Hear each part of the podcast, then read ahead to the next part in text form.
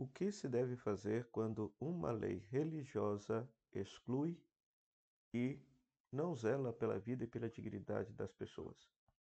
Simples. O que deve se fazer é desobedecer esta lei.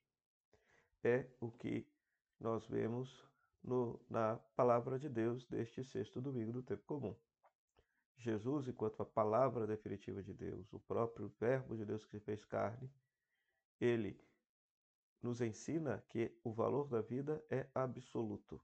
E sobre o valor da vida, sobretudo da vida que sofre, não se deve colocar absolutamente nada.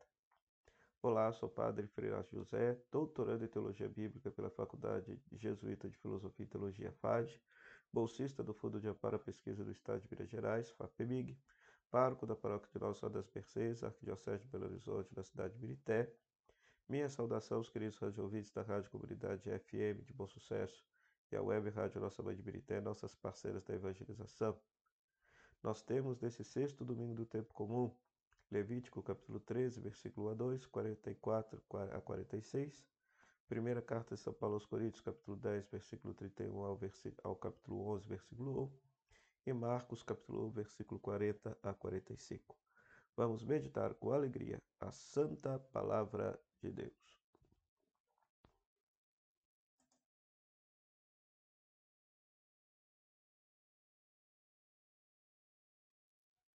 Pois muito bem, se você está passando aqui pela primeira vez, então não esqueça de, de deixar o seu like, inscrever-se no canal, ativar as notificações para que você sempre tenha acesso aos novos conteúdos que estamos subindo aqui no canal.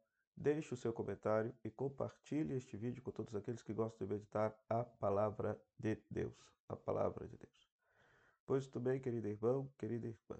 Na primeira leitura, Levítico, capítulo 13, versículo 2, versículo 44 a 46, nós temos a orientação religiosa para o povo de Israel de que a pessoa com lepra deve ficar isolada da comunidade, deve é, ficar longe da comunidade, fora do acampamento, e se por acaso ela vier para o convívio social, ela tem que se acusar sempre de pureza para que ninguém, para que ninguém possa se aproximar dela, para se aproximar dela. Ora, essa lei religiosa está elaborada num contexto no qual se pensava que a doença, a enfermidade fosse consequência do pecado. Então, por isso que o doente deve ficar isolado, porque no fundo, no fundo, é um, seria um pecador, seria um pecador.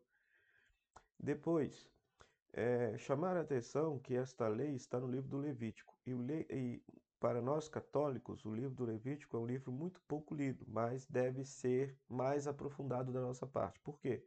Porque o livro do Levítico corresponde àquilo que seria o nosso código de direito canônico, ou seja, toda é, toda lei religiosa, lei litúrgica e cultual estava prescrita no livro do Levítico, ao passo que a lei civil, social, estava escrita, prescrita no livro do Deuteronômio. Então, que perceba que nós temos uma lei religiosa suscitando, pedindo que o doente seja excluído da comunidade. Bom, era assim que o antigo Israel se comportava. Mas veja o que, que Jesus ensina no Evangelho, Marcos capítulo 1, versículo 40 a 45.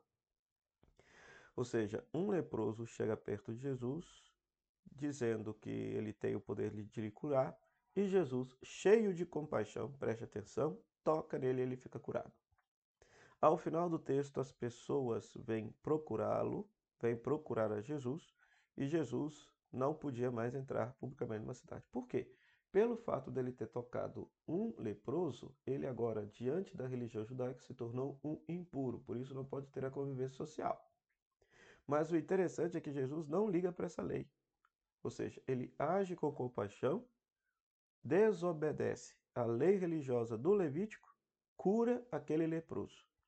Então é muito interessante porque Jesus, ao invés de ficar impuro, ele purifica. Ele cura as pessoas das suas impurezas, né? Então é muito interessante. Muito embora a sociedade considerasse Jesus o impuro, na verdade era o mais puro de todos, porque ele ao tocar no impuro curava a impureza dele. Então isso é muito interessante. Então, esse evangelho nos ensina que a compaixão, ou seja, esse sentimento de piedade que surge dentro de nós, movendo as nossas entranhas, deve superar toda lei religiosa que exclui e maltrata e tira a vida das pessoas.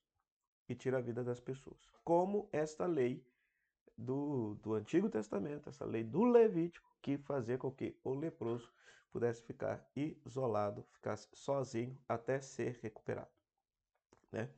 Então é muito interessante. Será que nós hoje, nas igrejas, das comunidades, nós temos leis religiosas que excluem as pessoas, que colocam as pessoas para fora do acampamento? Ou será que nós temos leis, normativas, comportamentos que incluem, que coloquem as pessoas para dentro da comunidade? É interessante que o Santo Padre Papa Francisco tem insistido tanto que a igreja é para todos, todos e todos. Né? A igreja é para todo mundo, todas as pessoas devem se sentir acolhidas dentro do abraço acolhedor e aconchegador da Mãe Igreja. Já a segunda leitura, né? a segunda leitura, nós temos a carta de São Paulo aos Coríntios, capítulo 10, versículo 31 ao versículo 11, versículo 1. É um textinho também muito bacana, um textinho muito interessante, porque, em primeiro lugar, Paulo vai dizer que tudo aquilo que nós passamos comer, beber, façamos para a glória de Deus. Então, pensar que toda a nossa vida está destinada à glória de Deus, a agradar a Deus, a fazer a vontade de Deus. Então, desde as coisas mais simples do cotidiano devem ser feitas com a intenção de agradar a Deus. Então, a gente pode ofertar a nossa vida como um sacrifício agradável a Deus na medida em que a nossa vida se configura, se parece com a vida de Jesus. Né? Depois, é, veja só, é, no final do texto vai dizer: Sede meus imitadores, como também eu sou de Cristo. Esse, esse versículozinho fundamenta, por exemplo, a nossa devoção aos santos. Os santos são colocados para a igreja como pessoas que viveram de forma heróica o seu seguimento a Jesus, de tal maneira que podem ser para nós o exemplo. Então, o próprio Paulo está dizendo: Olha, vocês sejam meus imitadores, como eu sou imitador da pessoa de Jesus. Imitador da pessoa de Jesus. Então, que nós possamos olhar para os santos e santas da igreja pelos exemplos concretos que eles viveram nas suas vidas, como forma de nos inspirar a imitar a Cristo como eles imitaram a Cristo. Porque os santos tudo fizeram para a glória de Deus. E assim também nós devemos fazer tudo para a glória de Deus, de modo muito especial cuidar dos que sofrem, sobretudo se eles estão sofrendo por serem excluídos por alguma lei religiosa. O Senhor esteja convosco, Ele está no meio de nós, que a bênção de Deus Todo-Poderoso, Ele que é Pai, Filho Espírito Santo, desça sobre você e permaneça para sempre. Amém. Meu muito obrigado à Rádio Comunidade FM de Bom Sucesso, à Web Rádio Nossa de Birité, nossos parceiros da evangelização, por esse espaço concedido para que a gente possa pregar a palavra de Deus. Continuamos a divulgar a nossa peregrinação para a Terra Santa, que acontecerá do dia 4 de novembro ao dia 11 de novembro. Interessados deverão entrar em contato com o Kelly Mello pelo telefone 035 99845 6167. Terei a alegria de ser o seu diretor espiritual nesta viagem que haverá de transformar espiritualmente a sua vida. Meu muito obrigado a todos pela audiência. Até o próximo programa, O Pão da Palavra. Se Deus quiser. Tchau, tchau.